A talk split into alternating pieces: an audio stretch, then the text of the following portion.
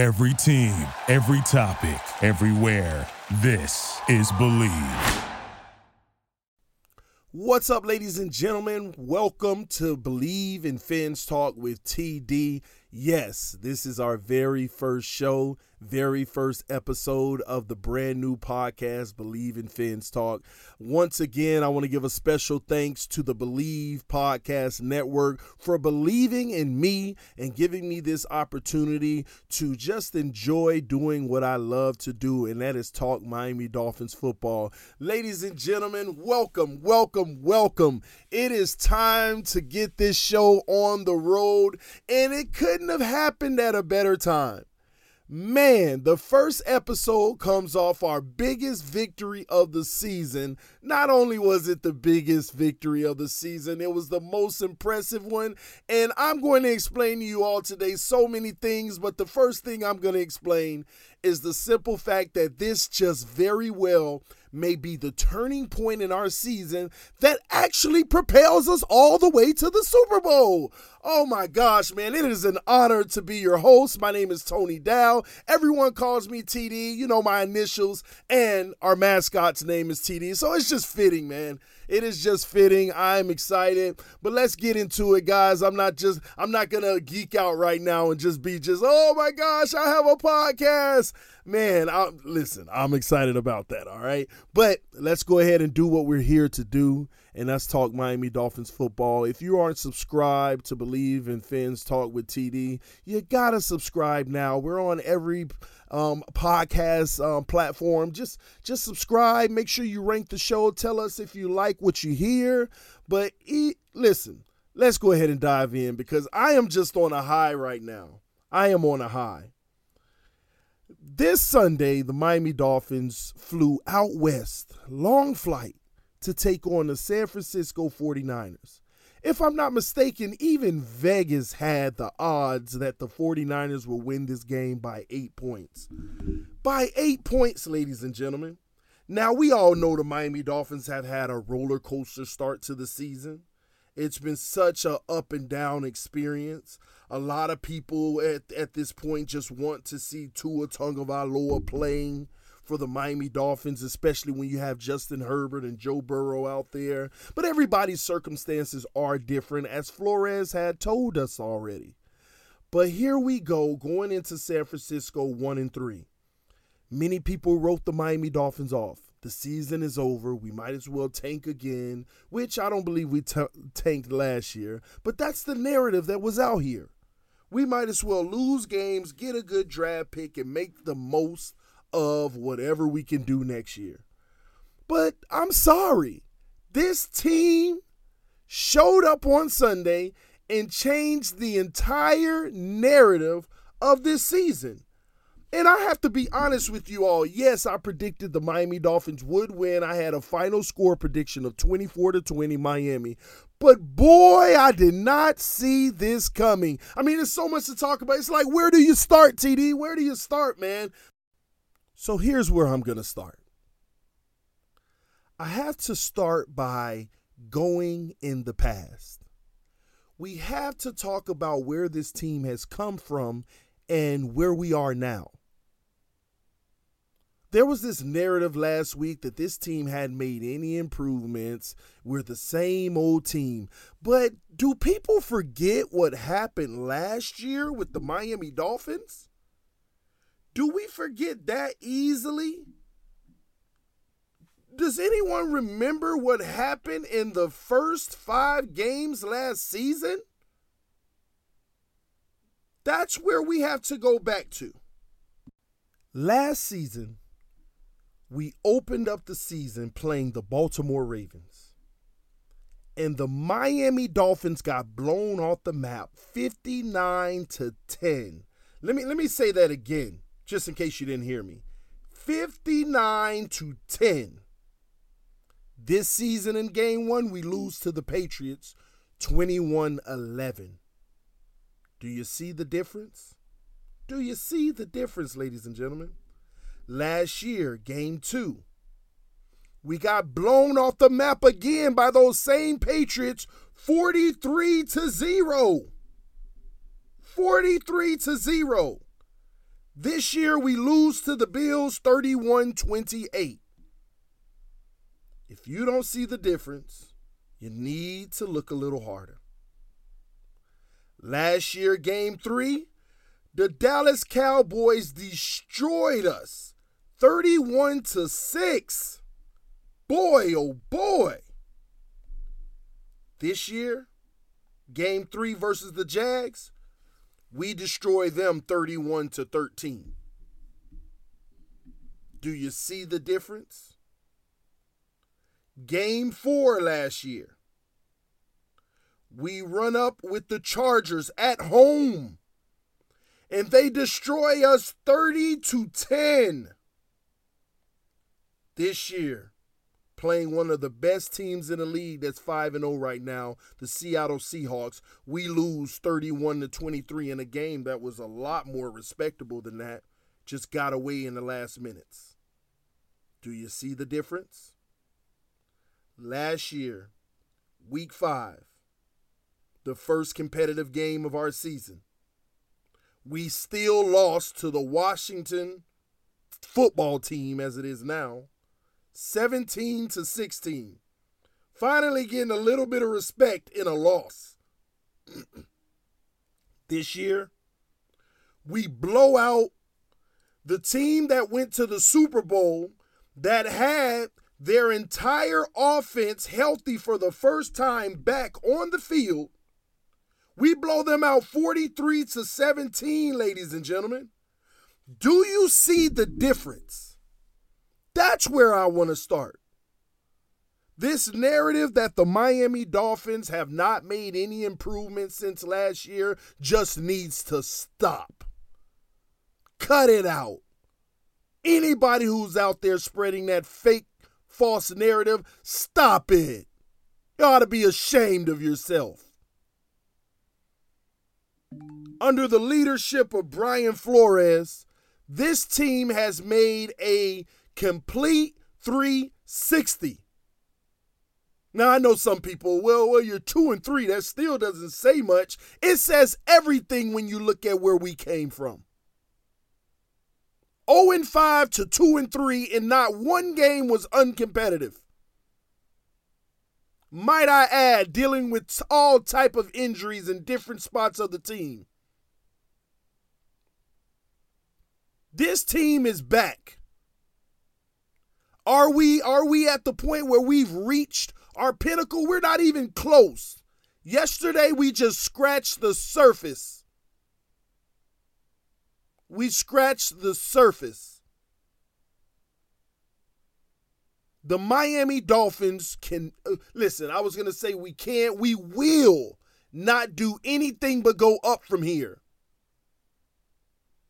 The San Francisco 49ers is a good team, ladies and gentlemen. Now, I do understand they're missing some players as well, but their entire starting offense was back for the first time since the Super Bowl.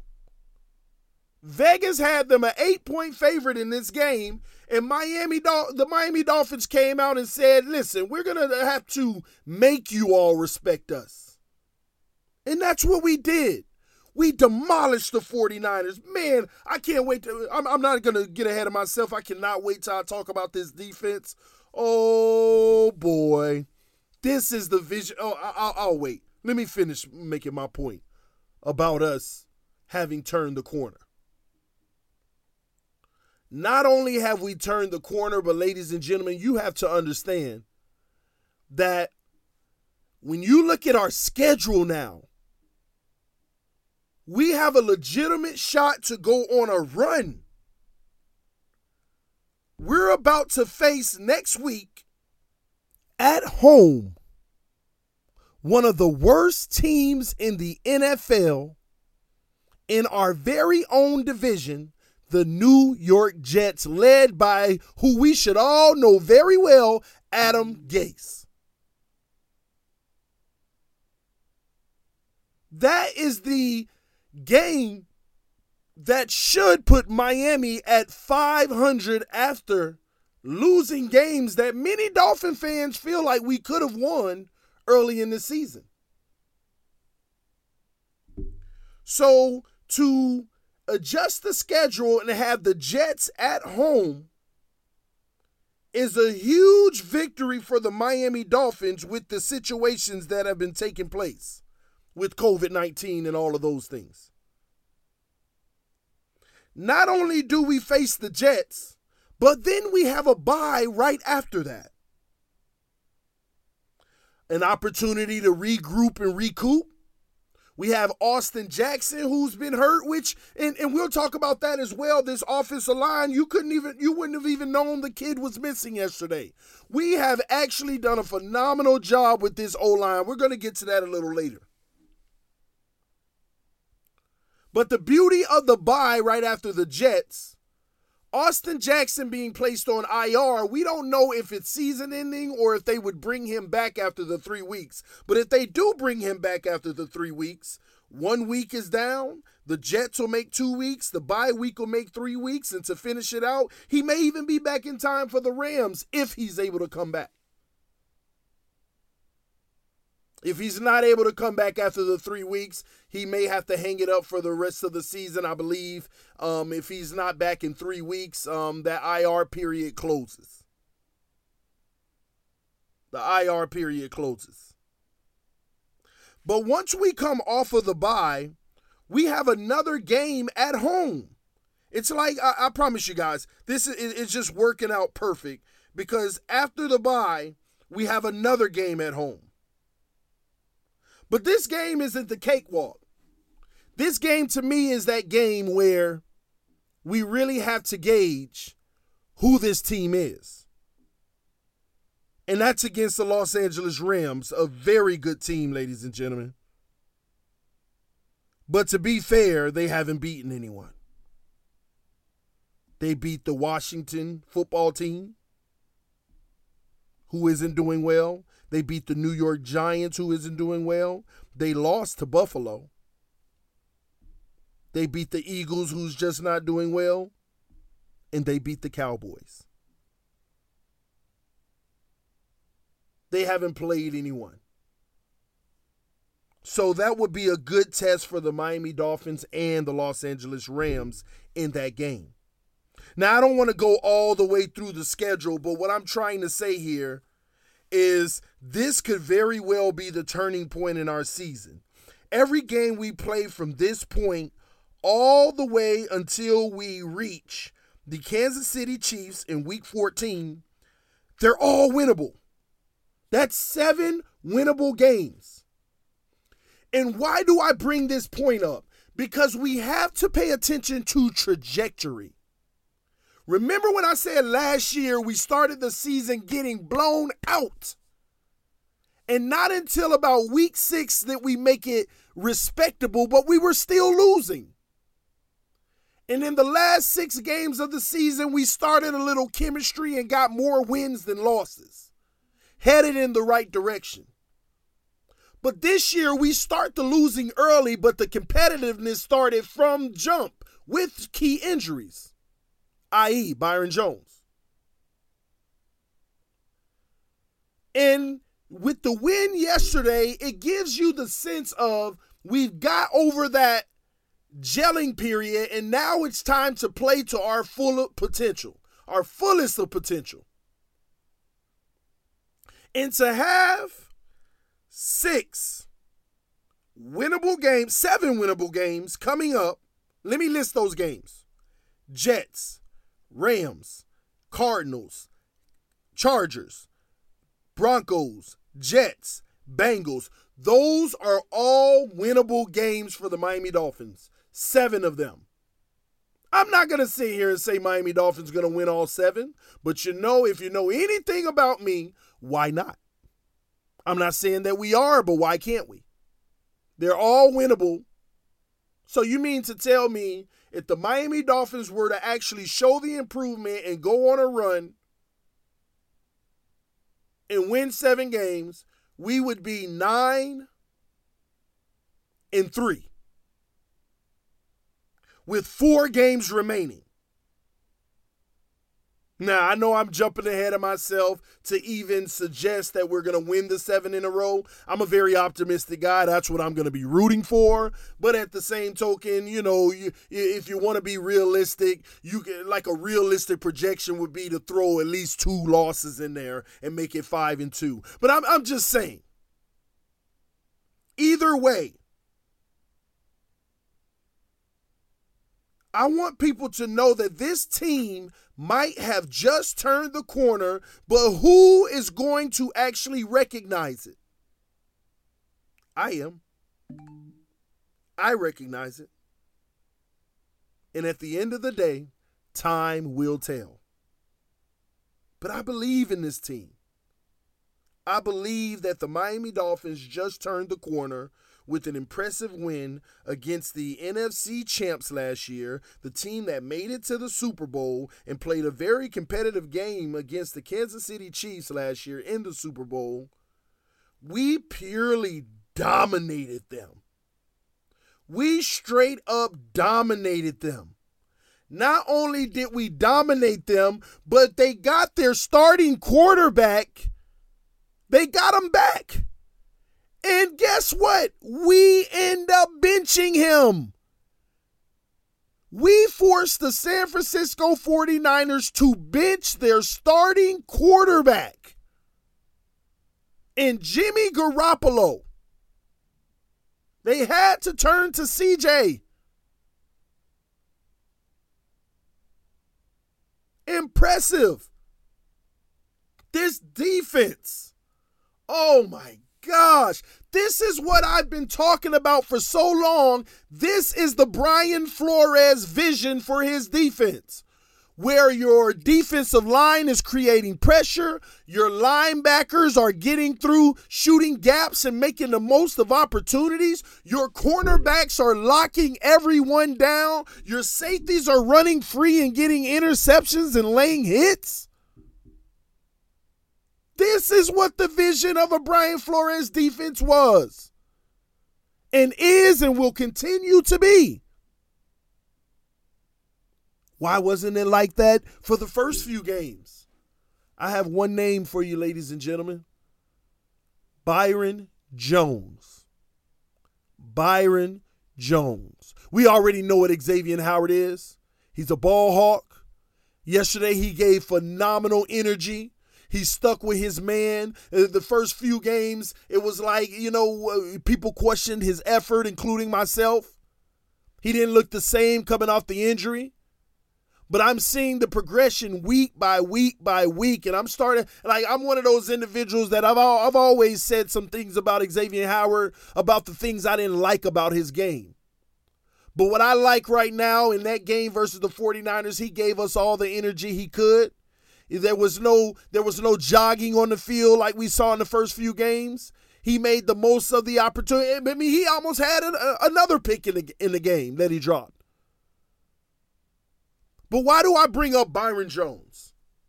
Because when Byron Jones went out with his injury, people failed to realize the impact that would have on our overall defense. Let me explain.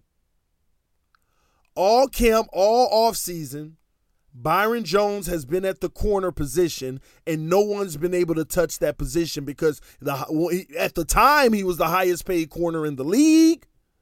That is his spot. He's getting 100% of the reps.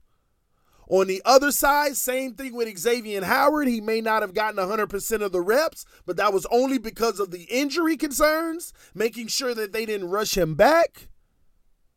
But everybody knew those two spots were locked down. So a lot of people didn't get the reps that you would have liked for them to have gotten on the outside in camp just in case one of those guys went down. So when Byron went down, everything had to shift. Xavier and Howard might have had to shift to the best receiver. Then Noah Igbinoghene, our rookie, had to be the number two. We kept flexing out different guys in the slot, whether that was Nik Needham, Perry. I mean, it was all over the place. We had guys playing on the field out of position.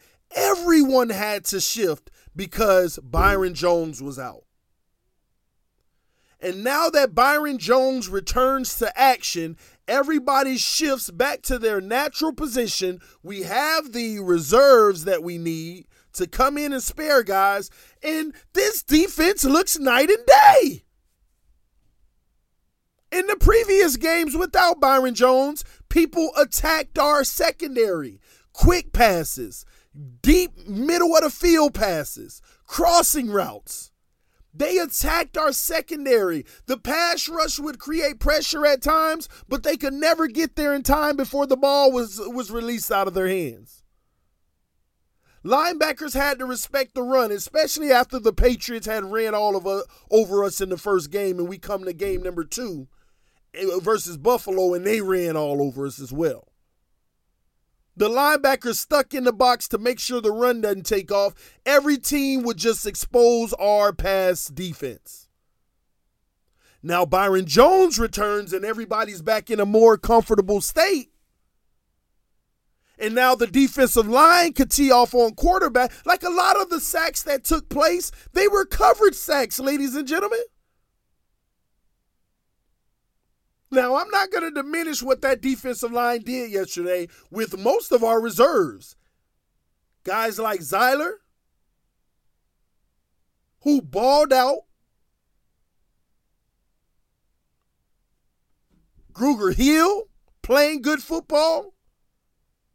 Man, we had guys who normally don't get get a lot of snaps actually showing up and making huge plays, delivering big hits on the quarterback. But if you go take a look at it, a lot of that doesn't happen. If Byron Jones is not back in that secondary and Xavier Howard has less less of a responsibility to guard the best guy on the field on the offensive side,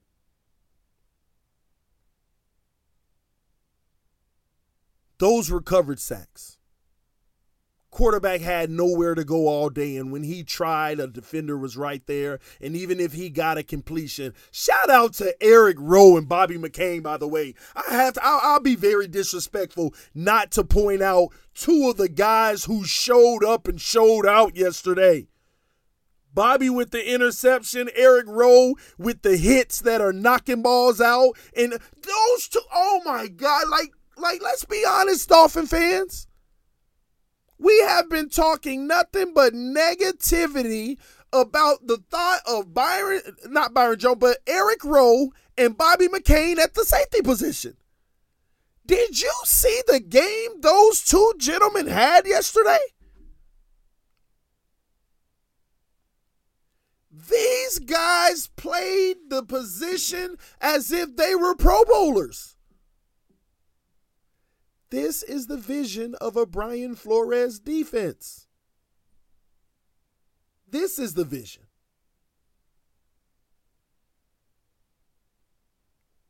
This defense can compete with any team if we can lock down the receivers, allow our defensive line to get up and at the quarterbacks, and our safeties are able to roam free and and actually identify where the ball is going. And that doesn't happen unless Byron Jones returns to the lineup. That's the importance of Byron Jones, ladies and gentlemen. That is simply the importance of Byron Jones. And Xavier Howard balled out as well. Had four targets, zero um, zero completions against him, one pass defense, and the interception. This is what it's about. We have a secondary that dictates how this defense goes and they were healthy yesterday and were on the field. And I'll give you another thing. Noah Igbinoghene, who struggled so far, he was on the field a lot yesterday. People didn't even notice. People were saying to me, Where's Noah? And, and I'm looking at him right there on the field. His name wasn't called because he's in a much more realistic situation, not having to be out on the boundary where Byron was supposed to be the whole time. Noah had done a good job all day making sure when he got reps, he was out there guarding his guy. Outside of a few questionable calls by the referee later in that game in the third and fourth quarter, this defense was uh, uh, almost flawless, creating fumbles, creating turnovers. If we can continue that and carry that forward, listen, ladies and gentlemen, the Miami Dolphins are back. And I'm not going to forget about the offensive side of the ball either, because this is a loaded subject. When we talk about the offense, usually we want to start with the quarterback, but no. You don't start with the quarterback. You start with the MVP of the offense. And that has been all season this offensive line. This offensive line has been ridiculously good. And to have a situation yesterday where Austin Jackson, your starting left tackle, is not going to play on IR, and you don't even miss him? That speaks wonders to what they're doing in that locker room and how they're preparing guys, how they're showing that we've been preparing and coaching guys up to be quality depth. And Solomon Kindley, oh my gosh, listen. This kid is special, guys. I, I promise you. At some point he's going to be he's going to be a Pro Bowl right guard. Solomon Kindley is playing grown man football. If you haven't been t- paying attention, just pull up any footage, pull up any film. I don't care what the play is, just look at the right guard. Solomon Kindley has been playing out of this world football on that O line. Anybody in front of him, he has one goal, and that is to abuse them, to run them in the dirt. He has played physical, tough, hard nosed football. Go check it out, guys. If you don't believe me, go check it out. I'm, I'm listen, and this is a rookie. I mean, come on. This is unbelievable. I can't believe what I'm seeing happening on this O line. I'm proud of this team, ladies and gentlemen.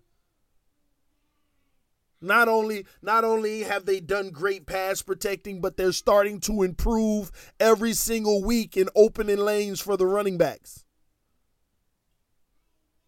They're actually getting better and better in the run run gap. Oh my gosh, I, I can't believe this to go through 20 years of just just up and down offensive line play. One of the most sacked teams in the NFL during that stretch, and to see what we're seeing now, to have a great defense playing great, and to see our offensive line holding it down, and it's a ripple effect from there. Now you have a quarterback in Ryan Fitzpatrick who actually has protection, time to throw the ball, which should minimize mistakes, which is Ryan Fitzpatrick. He makes mistakes even with protection at times. But that's not the Ryan we got yesterday, and we're going to get to that in a moment. But it is a ripple effect when the O line is playing well you're keeping the chains moving by giving great down and distance. You're giving your running back five yards on first down. Now you got a second and five, something we're not used to. You're giving the quarterback good vision and time to throw the ball. And if nothing is there, time to improvise and make a decision on whether to run or scramble to, until something develops. And that takes me to Ryan Fitzpatrick. Yesterday, the Ryan Fitzpatrick that we saw, ladies and gentlemen, is an MVP candidate in this league if he can be consistent. Yeah, I said it. I said it. Now, I'm not talking about I am I I am not talking about looking at Ryan Fitzpatrick's whole season or his career. We're talking about the game he played yesterday. That is a NFL MVP candidate type game. The issue we have is whether or not we can see consistency in Ryan Fitzpatrick playing at such a high level. That's the question. Does he have it in him to play at such a high level to where he could actually end the season an MVP candidate? It's never been proven for Ryan Fitzpatrick. Never. But what I want to say is Ryan Fitzpatrick having weapons in Mike Gesicki, DeVante Parker, Preston Williams, and a few others here and there. He's comfortable with these guys. Fitzpatrick is the type of guy that's going to throw the ball up even if you're not even if you're covered well and he's going to rely on his receivers to help make a play or bail him out. But at least he has the right receivers to do that in DeVante Parker and Preston Williams, who are two guys who can go up and get it. And Mike Gesicki as well. I'm not going to criticize Ryan Fitzpatrick nor praise him right now because we've seen this before. We've we've we've we've seen this show before. Now, as a real Miami Dolphins fan, the only thing we can do is just hope. And that's what I'll do. I just hope that we can continue to see a consistent Ryan Fitzpatrick that plays at a high level. I'm not saying that he's going to be mistake free. I'm almost it's almost certain that things are going to happen and mistakes are going to happen. But when you have a chance to make the most of an opportunity, be consistent. That's what I'm going to hope for. Because, ladies and gentlemen, I am here to tell you right now if Ryan Fitzpatrick can be consistent, we're going to the playoffs. Behind this defense and this offensive line, if Ryan Fitzpatrick can be wise and use his veteran savvy knowledge to be more consistent and make great decisions, we're going to the playoffs this year. And all those individuals, come on, bro. You know, I, I see eight and eight this year. Let's not get too far ahead of ourselves. That may very well be true. But your assessment of eight and eight is an assessment with Ryan Fitzpatrick being Ryan Fitzpatrick and being a roller coaster. But even those who doubt we can go to the playoffs know that if Ryan Fitzpatrick can play 80%, give us 80% of what he gave us versus San Fran, we're going to the playoffs. Granted, the defense continues to play well. And I'm gonna I'm gonna be the first to say the Rams game is gonna be the ultimate test for the Miami Dolphins. I believe, I truly believe that game is going to define who this team is, what this team is. But I hope Ryan Fitzpatrick can be consistent. Because, ladies and gentlemen, I'm sorry, all of this talk about, well, they may have a plan to put Tua in week 12 or 11, 10, 13, whatever it may be. You're I don't think you're going to see Tua anymore this season at this point. Unless Ryan Fitzpatrick just falls off of a cliff and have 3 games like the 3 interception game he had earlier this season. We're not going to see Tua this year. If we can be up in a game 40 to 17 with six minutes or whatever it was and not get even snaps to hand it off, we're not going to see Tua Tagovailoa. That ship has sailed. At this point, Tua Tagovailoa, the only narrative that needs to be discussed is the one of who he's going to be competing against come next camp.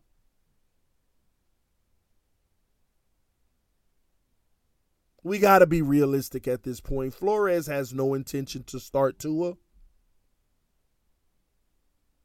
There's no plan that says in week 10 we'll do it, especially with these next seven games being winnable. And if Fitz continues to play at the level he's playing and we're winning majority of those games and we're in playoff contention, nobody in their right mind could could actually believe that we would be considering putting Tua Tagovailoa in the game. Let's be honest with ourselves and stop teasing ourselves and stressing ourselves and realize right now the only conversation dealing with Tua Tagovailoa that needs to be had is who is he going to be competing against in camp next season? Some say it might be Fitz again. Some say it might be a free agent quarterback that they sign in the league. Some say it might be Trevor Lawrence. I'm going to leave that one alone for another podcast episode. But moving right along, guys, listen, the Miami Dolphins showed up and showed out yesterday. DeVante Parker had such a very, very, very good game as well. Um, this team just showed up as a whole. One of the biggest highlights of yesterday was to see Preston Williams actually have over 100 yards, have a sense of success. I was starting to worry about Preston Williams quite a bit, ladies and gentlemen, because – He's actually been very inconsistent this season. Now, mind you, he is coming off of the injury that he had. But he was starting it wasn't looking very good at all. But the kid the kid caught four balls yesterday for 106 yards and one touchdown. If you can get 75% of that type of play every week, he's going to be a thousand yard receiver and he's going to be part of our future. Right now, the jury's still out on Preston Williams. His trajectory should tell you that he'll be a part of our future, but at the same token, he has to be a little more consistent. And yesterday was a good, very good indication that he's headed in that direction. Mike Gesicki had a huge game as well, five receptions for 91 yards. He's starting to get better and better and come on more and more. And I really do think we need to target him a little more. I really do. And like I said, DeVante Parker has played well. I mean, regardless of the situation, he but he but he was only targeted three times. He had two receptions and a touchdown. Now, now, now, I have to shift from the from the um wide receivers real quick because I want to go to the running back group in yesterday's victory. Myles Gaskins has been a sense of relief for the Miami Dolphins. And, and, and let me address something: this narrative that my, that Myles Gaskins is not our RB one premier back. That that this notion that you have to get 25 carries to be the premier back. No, ladies and gentlemen, it solely depends on what type of system you're running. It's that simple what type of system you're running. That's what matters. We've thrown the ball quite a bit, but Gaskins has, for this season so far, he's literally gotten about 65% of all carries. That's your number one running back. When the runner up has gotten about 20% of the carries, and then the rest of it, and about 10% of the carries have been your quarterback, and the rest of them are sprinkled around. A lot of people are going to talk about Myles Gaskins' average. Like yesterday, he averaged 3.6 yards per carry. And on the season, he's somewhere close to about four yards per carry. I am here to tell you, ladies and gentlemen, Myles Gaskins is a five yard per carry running back for us right now. Don't look at the stats and what they tell you on the surface. You have to go back to the Jacksonville game and the 49ers game that we just played in the fourth quarter of both games, we were running the ball, running the ball. The defense knew we were running the ball, and they would stack the box with nine players, and there would be multiple zero yard gains and one yard gains to end the game. So when you really look at his average per carry, it's being skewed negatively because we've just been blowing the two winning teams out. The two games that we won, we've blown those teams out. So Gaskins' average being be- below four yards per carry, you have to, like I said, you have to put it into perspective. What Gaskins has done for this team is keep the chains moving. He's made huge runs. He's taken negative three yard runs and turned them into positives. He's broken tackles to be the size that he is. He's made huge moments and opportunistic plays that have helped this team win games. And you know, eh, I'm not even eh, we we talk about the run game with Myles Gaskins, but what no one wants to recognize is the fact that he also keeps the chains moving by catching the ball out of the backfield. Do you know that he tied Gesicki, Gesicki yesterday with receptions? He continues to be one, one of the leading receivers on the team. He had five receptions for 34 yards as a running back. Every game, he's catching the ball as much as any receiver, if not more than most of them. Gaskins has been very vital to the success that we've seen. But like I've told people before, we won't give the credit because what we're looking for is a running back who's going to be running the ball, giving us 130 yards a game on 22 carries. That's not what this offense dictates, ladies and gentlemen. That's not what this offense dictates. So we need to understand that. I rather a guy who's going to get me 4 to 5 yards per carry than a guy who's going to continue to have us punting just for him to break out two times a game for a 60 yard run that may not even be a touchdown. That's what I would rather. And that's what Myles Gaskins has has provided for us. But I I, I do want to send a, a, a missing persons report out on Howard. Jordan Howard. Has anyone heard from him? I haven't. I haven't. And that's where the shock comes. You would think Breida, Breida and Howard would be the leading backs on this team, but Gaskins has showed that he's going to be the future. But the offense is thriving, ladies and gentlemen. Chan Gailey eh, called some great plays yesterday for this team, put us in a great position to win the defensive coordinator, I, I, can't wait to hear more about this because I want to know how involved Brian Flores was with the defense yesterday because I've seen in the first four games. Now, mind you, I do give I do I do understand that, you know, Byron Jones was hurt, but I've also seen in the last four games where our defensive coordinator did not put our defense in the greatest position that they could have been in, in my opinion. But I wonder if Brian Flores is starting to instill his will on the situation because what he has done is allow those coaches to coach and have challenged them to get better and said that we they all have to just like they expect the players to get better brian flores did say that the coaches have to be better as well and yesterday was an example of both sides of the ball both coordinators being very effective in calling a really good game especially on the defense and if we can keep this going ladies and gentlemen we, listen, we're going to the playoffs and we're going to scare teams.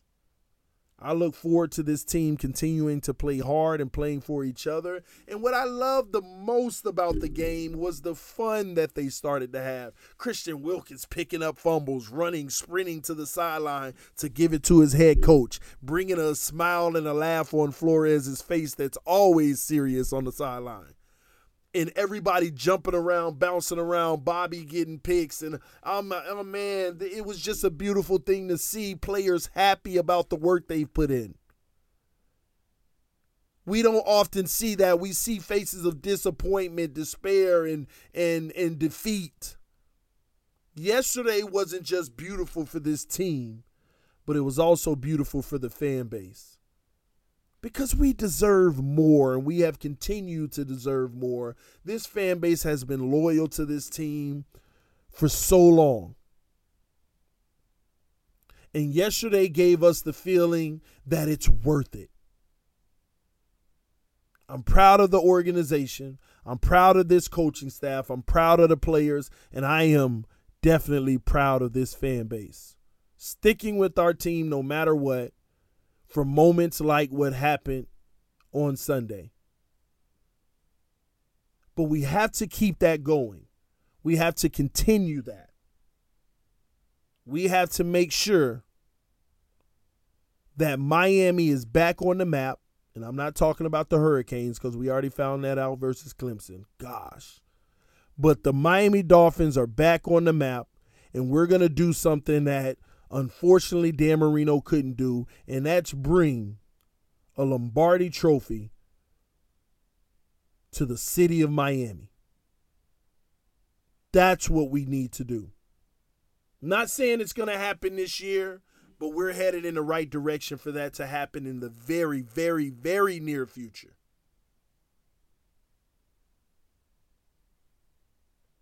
Player of the game for me, Jason Sanders. He's our kicker. He's not going to get the credit. Everybody's going to talk about everybody in this game, but no one's going to talk or bring out of their mouth Jason Sanders. As good as Ryan Fitzpatrick was, at the end of the day, Jason Sanders kicked kicked five field goals last week in a loss, the only one fighting to win. This week was money every chance he got. He's clutch. I understand the quarterback gets all the praise, but our quarterback benefits from a good run game now, a good pass protection now, receivers who have great hands who can go up and get it. Now, that doesn't diminish the fact that Ryan Fitzpatrick played one of the best games of his career, and it is honestly pro level football that he played. Play like that all year, you're an MVP candidate. Not going to say you're going to win it, but you're an MVP candidate. But it's time. I got to give, I got to give Jason Sanders some love. He's my MVP in this game. He's my MVP. Is continued to be. I have to give him some love because we balled out in every facet of the game except special teams. I'm not since this is a just a good week for us. I'm not going to get on Jakeem Grant too much. I'm just going to say we need to be a little better on special teams. I'm going to leave it at that. But good win by the Miami Dolphins. Can we continue this? We have the Jets coming up next week in Miami at home. The worst team in the league, in my opinion. Will the Miami Dolphins do what we used to do six, seven, eight, nine, 10, 11 years ago? Blow out a good team and lose to the worst team in the league. That's where we have to show that this team is not the team of the past. This needs to be an impressive victory and bring this team back to 500 going right into the bye. Will we do it? I believe we will. Next week, Miami Dolphins versus the New York Jets. It's time to give Adam Gase the business. Maybe it's the game he gets fired. Who knows? We will find out next week. Thank you, thank you, thank you for tuning in to the very first episode of Bleav in Fins Talk with TD. Special thanks once again to the Bleav Podcast Network for believing in me and believing in the Miami Dolphins. If you're new, make sure that you subscribe, follow right now the podcast. We will have an episode every single Tuesday. And when I'm feeling good, I might drop a bonus one on Fridays. So stay tuned, check it out, turn your notifications on because I don't want you to miss any other bonus episodes either. Thank you so much for tuning in. I love you all. First episode is complete. Let me know rate this um, first podcast episode. Let me know how you how I did. Let me know what you think about it. You could do that via rating. I accept all five stars, by the way. You know, I got to plug myself. Also, if you want to check out more Dolphin content where you can see me, you can also check me out on YouTube at TD Fins Talk as well. Ladies and gentlemen, love you all. Thank you for tuning in. It's TD. Thank you for believing in Fins Talk. I'm out. Peace. Thank you for listening to Bleav. You can show support to your host by subscribing to the show and giving us a five star rating on your preferred platform. Check us out at Bleav.com and search for B L E A V on YouTube.